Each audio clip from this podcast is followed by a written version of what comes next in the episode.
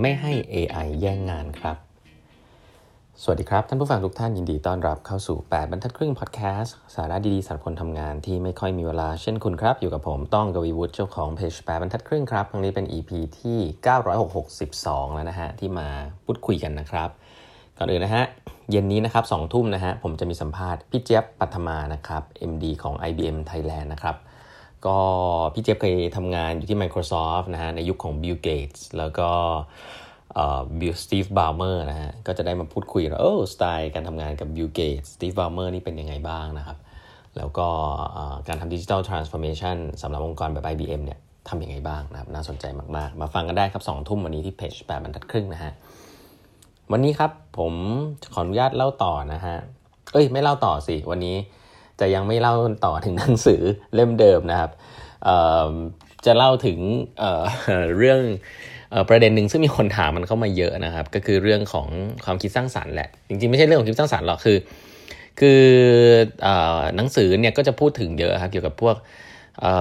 อไอจะมาแย่งงานมนุษย์บ้างหละอย่างนี้อย่างนั้นใช่ไหมแต่จริงๆแล้วมีสิ่งหนึ่งนะครับ ซึ่งผมคิดว่า AI จะแย่งงานมนุษย์ยากมากเลยคือเรื่องของของความคิดสร้างสรรค์นะฮะซึ่งพอเวลาพูดอย่างนี้ปุ๊บเนี่ย พนักงานในองค์กรส่วนใหญ่ก็จะกลัวเลยครับ เพราะว่าอ๋อ AI ไม่มาแย่งงานฉันหรอถ้าฉันมีความคิดสร้างสรรค์เอ่อแต่จริงๆ ฉันก็เป็นคนที่ไม่มีความคิดสร้างสรรค์เหมือนกันนะครับ เพราะว่าหลาย ๆ ครั้งเนี่ยคนเก่งที่อยู่ในองค์กรนะครับในองค์กรยุคนี้เนาะที่แบบเก่งแล้วอะเก่งแล้วหมายความว่าไงเก่งแล้วหมายความว่า มีตำแหน่งหน้าที่การงานที่ดีแล้วในปัจจุบันเนี่ยต้องยอมรับว่าส่วนใหญ่ไม่มีความคิดสร้างสรรค์นะเพราะว่าคนที่เติบโตขึ้นมาด้วยวิธีการทำงานนะครับหรือ process กระบวนการขององค์กรในยุค ที่ผ่านมาเมื่อ 10ถึง20ปีที่ผ่านมาเนี่ยมันก็ไม่ได้เน้นที่ต้องมีความคิดสร้างสรรค์อะไรมากมายนะครับอาจจะในเรื่องของ project management นะครับการบริหารคนการ deliver result นะครับแบบเดิมนะฮะทำให้ดีทำให้ไวอะไรเงี้ยซึ่งเวลาพูดถึงความคิดสร้างสรรค์ก็จะเป็นสิ่งที่ค่อนข้างห่างไกลแล้วกันเนาะจากการพนักงานองค์กรแล้วกัน ผมก็เป็นหนึ่งในนั้นนะครับทีนี้มาร์คคิวบานเนี่ยซึ่งเป็นคนที่ร่ำรวยนะเป็นมหาเศรษฐีคนหนึ่งเนี่ยก็ ก็มาบอกครับว่าจริงๆแล้วความคิดสร้างสรรค์เนี่ยสำคัญนะฮะแล้วถ้าคุณไม่อยากให้ AI มาแทนที่เนี่ยคุณต้องดูแลเรื่องนี้นะครับวันนี้ก็จะมาเล่า 5 เทคนิคห้าเทคนิค5เทคนิคนะที่จะมาช่วยนะครับเกี่ยวกับเรื่องความคิดสร้างสรรค์ของคุณได้นะฮะข้อหนึ่งเลยครับ ให้ให้คุณลองออย่างแรกก่อนบอกว่าให้ให้เปิดใจรับสิ่งใหม่ๆเนี่ยผมคิดว่ามันเป็นเรื่องปกติเนาะแต่ผมให้ใช้อย่างนี้ฮะ เปิดใจแล้วก็ทำสิ่งใหม่ครับไม่ได้แค่รับเข้ามานะคุณคุณไม่ต้องรับไม่ใช่แค่รับข้อมูลนะคุณต้องปรับเปลี่ยนกิจกรรมในชีวิตประจำวันครับแค่นี้เองฮะลองตื่นตื่นถ้าคุณตื่น8ปดโมงนะลองตื่นสักตีห้าดูแบบไม่มีเหตุผลกันนะถ้าคุณตื่นมาแล้วปกติแปรงฟันแล้วก็นั่งทำงานเลย อยากให้ลองตื่นมาแล้วออลองไปคุยกับเพื่อนบ้านดู อะไรแบบนี้คือเปลี่ยนกิจวัตรประจำวันนิดหน่อยนะครับ เมื่อคนเราเนี่ย break routine ตัวเองได้เนี่ยมันจะได้ input ใหม่ ๆ เข้ามาในสมองครับ แล้วมันจะเกิด feeling ใหม่ๆ มันเหมือนกับคุณเดินทางเล็กๆอะ่ะหลายๆคนจะบอกว่าเวลาผมเดินทางผมได้ inspiration ใช่ไหมเวลาผมเดินทางผมได้อะไรอะ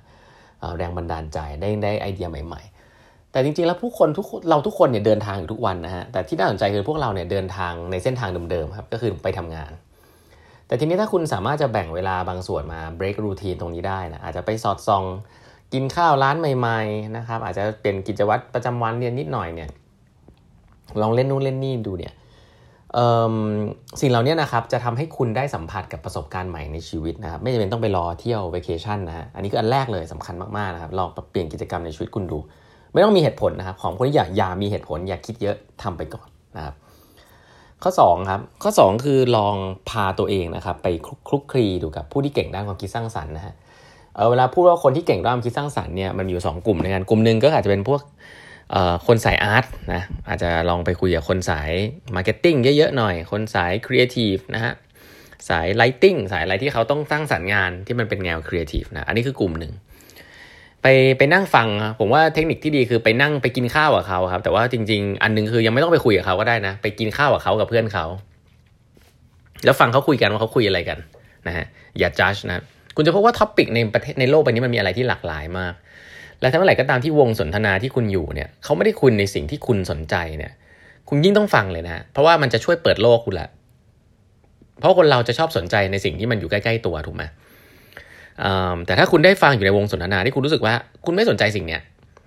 แต่ว่าเออมันเป็นของคนอีกกลุ่มหนึ่งซึ่งเขาคุยกันอะไรเงี้ยก็อดทนฟังไปสักหน่อยนะเผื่อว่าคุณจะได้ดอทไอเดียใหม่ ๆ มันก็จะมาจากวงสนทนาแบบนี้แหละ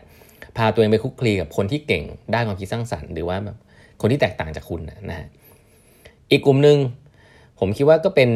เอ่อเขาความคิดสร้างสรรค์มากๆอีกกลุ่มหนึ่งซึ่งคุณควรจะใช้เวลาเขาเยอะๆคือเด็กๆนะเด็กๆในความคิดสร้างสรรค์เยอะมากเลยนะครับ ไม่ลงรายละเอียดแล้วกันนะครับถัดไป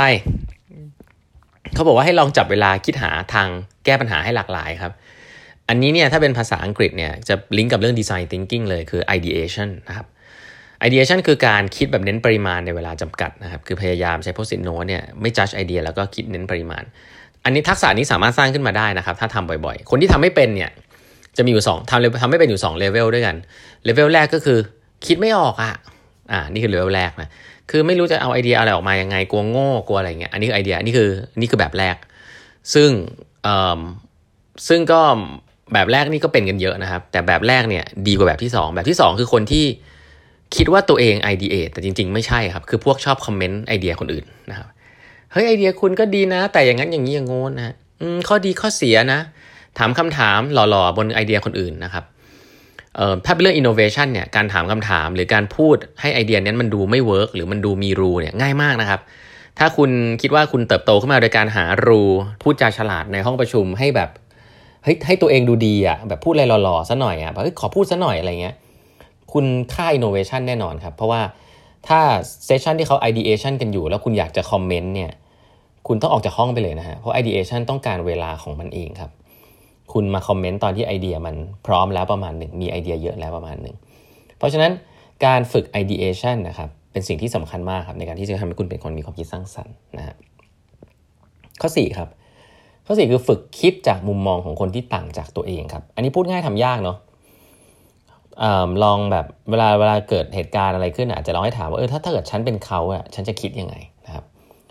อันนี้สำคัญนะฮะเวลาเราบอกเราจะชอบคิดในมุมคนอื่นเนี่ยมันก็จะมีคนประเภทที่บอกว่าก็เนี่ยผมคิดในมุมคนอื่นแล้วอะเป็นคนอื่นก็คิดเหมือนผมเนี่ยแหละโลจิกของผมมันก็น่าจะเป็นโลจิกของคนอื่นอะไรเงี้ยมีคนคิดอย่างนี้จริงๆนะฮะในโลกใบนี้ใช้ชีวิตแบบนี้เนี่ยพลาดมากครับ ให้คุณคิดใหม่ว่าเออลองนึกภาพดูสถานการณ์แบบนี้เนี่ยถ้าต้องมาเจอเนี่ยอลองลองนึกภาพเนี่ยถ้าคุณต้องเจอสถานการณ์แบบว่ารถติดนะฮะ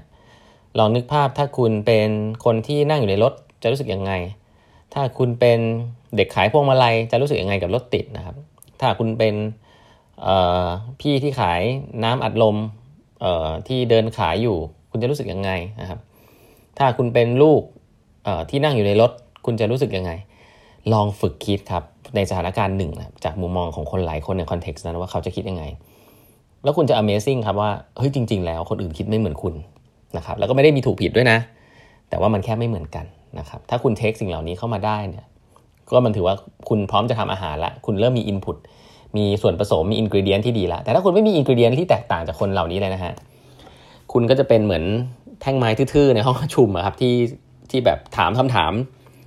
จาก logic ของตัวเองอย่างเดียวนะครับ ซึ่งถ้าเป็นยุคเก่าโอเค แต่ถ้ายุคใหม่เนี่ยคุณต้องการอินพุตใหม่ๆด้วยนะครับ จะใช้โลจิกประสบการณ์ของตัวเองอย่างเดียวไม่ได้นะครับ